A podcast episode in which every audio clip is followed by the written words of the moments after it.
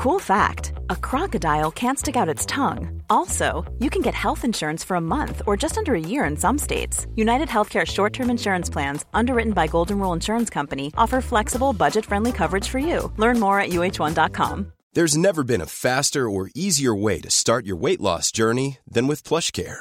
PlushCare accepts most insurance plans and gives you online access to board certified physicians who can prescribe FDA approved weight loss medications like Wigovi and Zepbound for those who qualify. Take charge of your health and speak with a board certified physician about a weight loss plan that's right for you. Get started today at plushcare.com slash weight loss. That's plushcare.com slash weight loss. Plushcare.com slash weight loss. This is Paige, the co-host of Giggly Squad, and I want to tell you about a company that I've been loving, Olive and June. Olive and June gives you everything that you need for a salon quality manicure in one box. And if you break it down, it really comes out to $2 a manicure, which is absolutely insane. It's also so easy to get salon worthy nails at home with Olive and June. The difference between how your nails used to look when you did them yourself and now with the Manny system is a complete game changer. The best thing about Olive and June too is it's a quick dry. It dries in about one minute, lasts for five days, and full coverage in up to one to two coats. Visit oliveandjune.com slash perfectmani20 for 20% off your first system. That's oliveandjune.com slash perfectmani20 for 20% off your first system. نسخه تصویری این اپیزود به همراه مستندات پرونده توی channel یوتیوب پادکست فیکشن منتشر شده. لینک اپیزود و لینک کانال یوتیوب رو می‌تونید از توی توضیحات پیدا کنید. خیلی پیش میاد که آدم ها وقتی یه خطا و کار اشتباهی می‌کنن اون رو گردن بقیه میندازن. مجرمای پرونده که می‌خوایم امروز بررسی بکنیم هم دقیقا همین کار رو کردن. فقط قبل از اینکه این پرونده رو شروع بکنیم می‌خوام ازتون خواهش بکنم که بیشتر از دفعه قبلی تمرکز بکنیم. قرار یک عالم اسم بشنویم که اگر این اسم ها و شخصیت ها رو متوجه نشین ممکنه که خط کلی داستان رو گم بکنیم.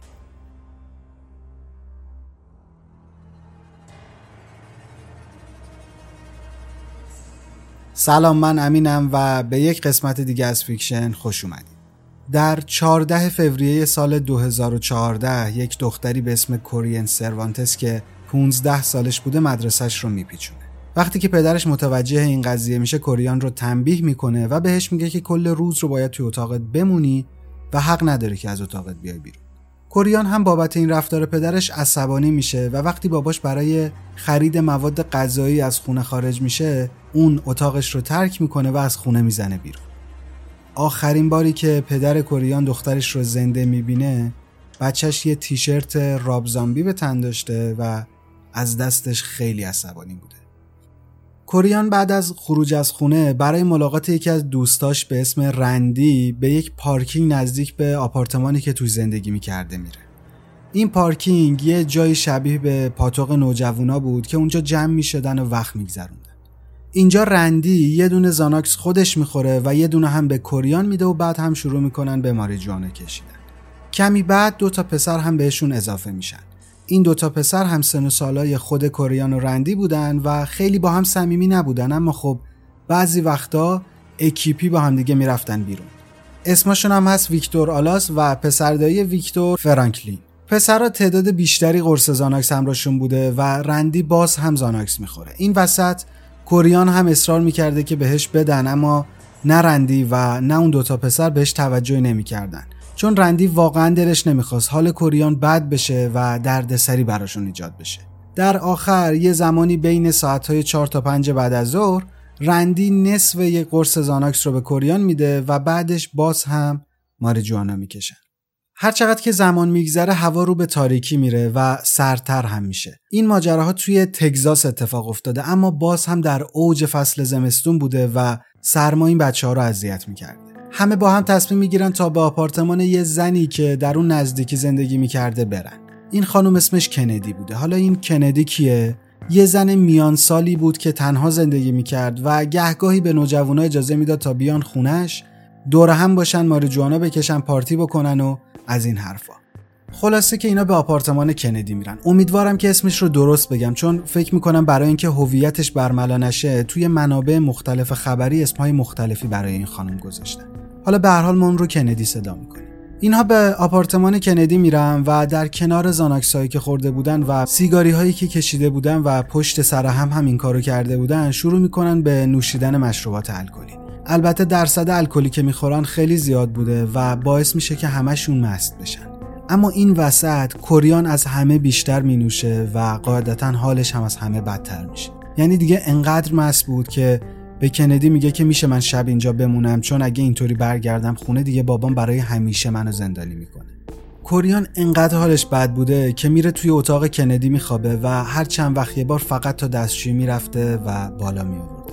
دقت بکنین که تا الان چهار تا نوجوان که دو تاشون کوریان و رندیان و دو تای دیگه هم ویکتور و فرانکلینن به خونه یک زن میانسال به اسم کندی رفتن این چهارتا همه با هم تا ساعت 9 شب خونه کندی میمونن تا اینکه یک نفر دیگه هم بهشون اضافه میشه. پنجمین نوجوان اسمش خوزه بوده و یکی از دوستهای ویکتور بوده. در همین زمان یعنی وقتی که خوزه تازه بهشون اضافه شده بود مامان رندی بهش زنگ می‌زنه و میاد دنبالش رو با خودش میبردش. رندی قبل از اینکه بره به ویکتور میگه که حتما کوریان رو به خونه خودش ببره چون خونهشون چند تا بلوک پایینتره و بهتره که شب بره خونش. بعد از رفتن رندی کوریان که الان تازه از خواب بیدار شده بوده به کندی میگه که امشب می‌خواد به خونه یکی از دوستاش که تو همین مجتمعه بره و شب رو اونجا بخوابه کندی اول اجازه نمیده چون کوریان خیلی مست بوده و به سختی می‌تونسته راه بره اما بعدش ویکتور و خوزه پیشنهاد میدن که این دختر 15 ساله رو چند طبقه ببرن بالاتر و به خونه دوستش تحویل بدن. کندی هم بالاخره قبول می‌کنه و چون فکر می‌کردیم پسرها مدتیه که با کوریان آشنان و با هم دوستن قرار نیست که بهش آسیبی برسونن. اطلاعاتی که ما تا اینجای ماجرا داشتیم رو کندی و رندی برامون تعریف کردن. از این به بعد قرار منبع اطلاعاتمون فرانکلین باشه و با حرفای این پسر پیش بریم. بعد از خروج از آپارتمان کندی ویکتور و خوزه کوریان رو از پله ها بالا بردن و فرانکلین هم دنبالشون راه افتاده. چون فکر می‌کرده قرار دختر رو به خونه دوستش تحویل بدن اما ظاهرا مقصدشون به یه جای دیگه تغییر کرده. فرانکلین بعدها میگه که حدود یه سالی می‌شد که کوریان رو میشناخت و خودش رو تا حدودی دوست کوریان می‌دونست. به خاطر همین براش نگران بود و می‌خواست ببینه چه اتفاقی برای کوریان قراره بیفته. ویکتور و خوزه به همراه کوریان وارد یکی از آپارتمان های خالی و متروکه مجتمع میشن. این آپارتمان توی طبقه دوم مجتمع بود و برق هم نداشت یعنی مطلقا تاریک بود. در مورد آپارتمان یه توضیح کوتاهی که میشه داد اینه که معمولا ساکنای این مجتمع می اومدن اونجا و سیگار و سیگاری میکشیدن. یه حالت پاتوختور داشت برای آدمای عرازل همینطور این آپارتمان یه دونه کمد خالی خیلی بزرگم داشت که اون شب پسرها کوریان رو توی کمد می‌ذارن. اولش فرانکلین فکر می‌کنه که قراره مثل همیشه اون گوشه بشینن و با هم دیگه سیگاری بکشن اما یه دفعه می‌فهمه که قصد خوزه و ویکتور یه چیز دیگه است. وقتی که متوجه میشه بلا فاصله آپارتمان رو ترک می‌کنه و تنهایی برمیگرده به خونش. نمی‌دونم واقعا چرا این کارو کرد و چرا سعی نکرد کوریان رو نجات بده. اونم وقتی که به وضوح می‌گفت که این دختر رو دوست خودم می‌دونه اصلا دوست هم نباشی. چطور می‌تونی تو یک آدمی رو توی خطر ببینی و براش هیچ کاری نکنی؟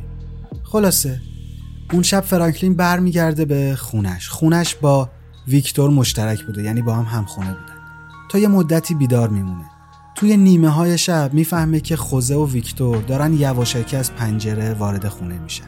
همینطور که میومدن بالا در مورد یک موضوعی که مشخص نبوده با همدیگه پچ پچ می‌کردن. فرانکلین با دیدن خوزه عصبانی میشه و بعد از اینکه کمی داد و بیداد می‌کنه خوزه رو از اتاق مشترکش با ویکتور پرت می‌کنه بیرون. بعد از اینکه خوزه میره ویکتور نمی‌ذاره فرانکلین بخوابه. یه گوشه میشینه و بهش میگه که باید یه کم دیگه بیدار بمونی تا در مورد یک موضوع مهمی با هم دیگه صحبت کنیم. حالا بیاین این پسرا رو فعلا رها کنیم و بریم سراغ یک شخصیت جدید به اسم آرتورو. آرتورو فلورس چند ماهی می‌شد که با کوریان آشنا شده بود و یکی دو بار هم با هم به خونه کندی رفته بود. آرتورو هم نوجوان بود در مجتمعی که آپارتمان کندی توش قرار داشت زندگی می‌کرد و تقریبا با همه بچه های اون محل بیرون می‌رفت از جمله خوزه و ویکتور. بارها شده بود که با ویکتور توی پارکینگ و آپارتمان های خالی مجتمع سیگاری بکشن و وقت بگذرونن. در 9 فوریه سال 2014 آرتورو بیخواب شده بود و هر کاری می‌کرد خوابش نمی‌برد. در نتیجه یه پاکت سیگار برمیداره و راه میفته به سمت اون آپارتمان خالی توی مجتمع. وقتی به آپارتمان متروکه می‌رسه متوجه میشه که در آپارتمان بسته است اما خب قفل نبوده. در رو باز می‌کنه و بلا فاصله جسد یک انسان رو کف زمین توی اتاق نشیمن می‌بینه. جسد به قدری آسیب دیده بود که آرتورو حتی نتونست تشخیص بده این بدن متعلق به دوستش کوریانه. آرتورو با دیدن این صحنه به قدری میترسه و به سمت خونه یکی از ساکنای آپارتمان میدوه. این خونه مال دوتا مرد بود که هر دوتاشون مهندس آیتی بودن و به واسطه شغلشون شبها تا دیر وقت بیدار میموندن. آرتورو هول ساعت چهار صبح در خونه این دوتا رو می‌زنه و در حالی که به شدت ترسیده بوده بهشون میگه که اون خیلی آسیب دیده به کمک شما نیاز داره. یکی از این دوتا مرد که آموزش سی پی آر دیده بوده همراه آرتورو راه میفته تا ببینه قضیه از چه قراره. وقتی که به آپارتمان می‌رسن آرتورو فقط در خونه رو به اون مرد نشون میده و خودش وارد نمیشه. طرف با یه چراغ قوه وارد میشه و بدن کوریان رو روی زمین می‌بینه. دستش رو به سمت گردن دختر می‌بره تا ببینه نبز داره یا نه اما پوستش به سردی هوای زمستون اون سال بوده. قلبش نمیتپیده و صورتش عملا نابود شده بوده. این مرد با چراغ قوه کوچیکی که همراش بود نگاهی به اطراف اتاق میندازه و وقتی خون پاشیده شده روی دیوارها و سرامیکای شکسته کف رو می‌بینه همون لحظه با پلیس تماس می‌گیره. وقتی پلیس به صحنه می‌رسه با جسد دختری مواجه میشه که از کمر به پایین برهنه است و یه تیشرت راب زامبی به تن داره. به دلیل جراحات شدید صورتش اصلا قابل تشخیص نبود بعدها از طریق سوابق دندون پزشکی و عکس از دندونهاش تونستن جسد رو شناسایی کنن و بفهمن جنازه که پیدا کردن متعلق به کوریان 15 سال است. هیچ نشونه ای از ورود اجباری در آپارتمان دیده نمی‌شد و بدن کوریان در وسط اتاق نشیمن افتاده بود و یک شلوار کاپری مشکی و یک لباس زیر آبی هم در نزدیکی بدن پیدا شد. اطراف محل حادثه تکه های شکسته در مخزن توالت فرنگی دیده شد. همون در سنگین چینی که روی مخزن آب توالت فرنگی می‌ذارن. این در چینی به قطعات متعددی شکسته شده بود و با توجه به جراحات کوریان انگار روی سر این دختر خورد شده بود. همونطور که گفتم اولین جراحاتی که به چشم بازرس ها می‌رسه سر و صورت کوریانه. یکی از چشماش از کاسه در اومده بود و اون یکی مورد اصابت چاقو یا یک میله قرار گرفته. آثار خون و میزان خونریزی در صحنه نشون می‌داد که کوریان زمان این حمله زنده بوده. مهاجم کله دختر رو به دیوار خونه کوبونده بود و چند بار این کار رو تکرار کرده. بعد هم با بررسی دیگر اجزای بدنش متوجه شدن که دوتا میله پرده وارد بدنش شده و از شکم و قفسه سینه‌اش زده بیرون. همینطور در امتداد شکمش زخمهای عمیقی وجود داشت که قاتل یا قاتلین با سلاحی که در اختیار داشتن یک صلیب برعکس روی بدن دختر حک کرده بودن. دوتا میله که وارد بدن کوریان شده بود هر کدوم 65 و 73 سانت طول داشتن و 48 سانتی مترشون وارد بدن دختر شده بوده از قفسه سینه زده بود بیرون. عملا تمام اندام داخلی کوریان آسیب دیده بود. جدا از این جراحات زخم های متعدد دیگه هم در نواحی گردن و صورت کوریان دیده می‌شد. پزشک قانونی دقیقا نمی‌تونست تشخیص بده که این سوراخ‌ها با چه وسیله روی گردن کوریان ایجاد شدن اما به نظر می رسید یه چیزی شبیه به پیشگشتی بوده باشه. حالا هر ابزاری که بوده. مهاجم باهاش حداقل چهار بار شریان وریدی کوریان رو سوراخ کرده بود و انقدر با قدرت ضربه زده بود که حتی ستون فقراتش هم آسیب دیده بود. جراحات وارده بر بدن کوریان به قدری زیاد بود که پزشکی قانونی دقیقا نمی‌تونست تشخیص بده علت اصلی مرگ چی بوده. آسیب مغزی به دلیل ضربه به چشم خونریزی بعد از سوراخ شدن شریانهای وریدی یا از کار افتادن اندامهای داخلی. واقعا مشخص نبود که دلیل اصلی مرگ کوریان چیه. نتایج نهایی کالبوت شکافی نشون میده که در مجموع بدن کوریان 61 بار با اون ابزاری که احتمالاً پیچ گوشتی بوده سوراخ شده. همینطور 15 پارگی هم در ناحیه سر و گردن ایجاد شده. تمام اینها نشون می‌داد که مرگ کوریان به هیچ وجه طبیعی نبوده و این دختر قطعا به قتل رسیده. حالا پلیس باید دنبال قاتل یا قاتل های احتمالی میگشت و مجازاتشون می‌کرد. ولی خب من و شما خوب می‌دونیم که اون شب کوریان با کیا وارد آپارتمان شده بود و قاتل های این پرونده چه کسایی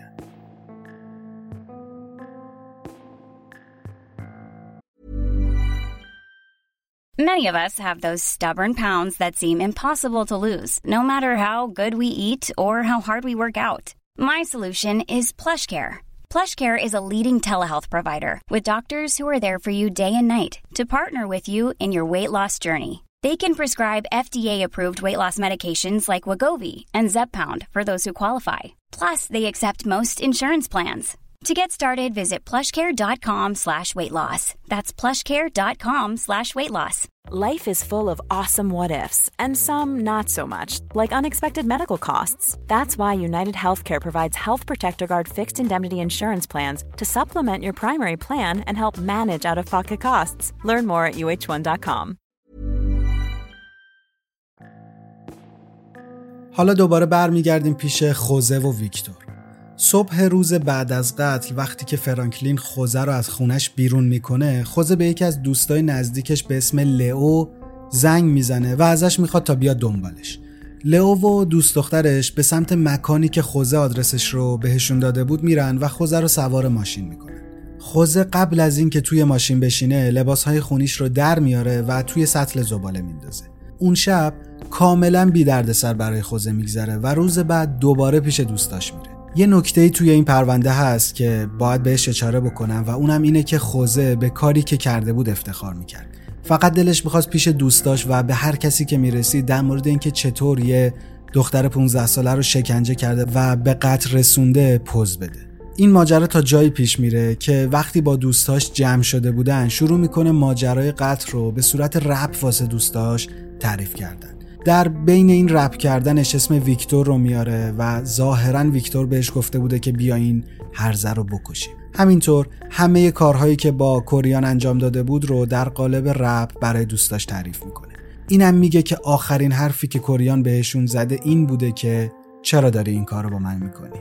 بعد از تموم شدن رپ خوزه دوستاش دهنشون وامونده بود.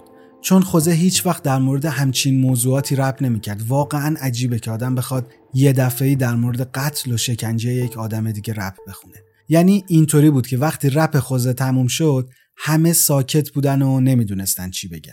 نمی‌دونستن شک کنن که حرفای خوزه واقعی بوده یا همش رو از خودش در آورده تنها کسی که خیلی شوکه شده بود و می‌دونست که یه جای کار میلنگه لئو بود. لئو خود شخصا شب قبل خوزه رو از جلوی اون آپارتمان به خونه رسونده بود و دیده بود که خوزه لباسهای خونیش رو توی سطل زباله انداخته. با همه اینها برای چندین ماه لئو حرفی نمی‌زنه اما در نهایت وقتی که چند ماه از قتل کوریان میگذره از یکی از دوستا شماره تلفن بازپرس این پرونده رو می‌گیره و به پلیس زنگ می‌زنه.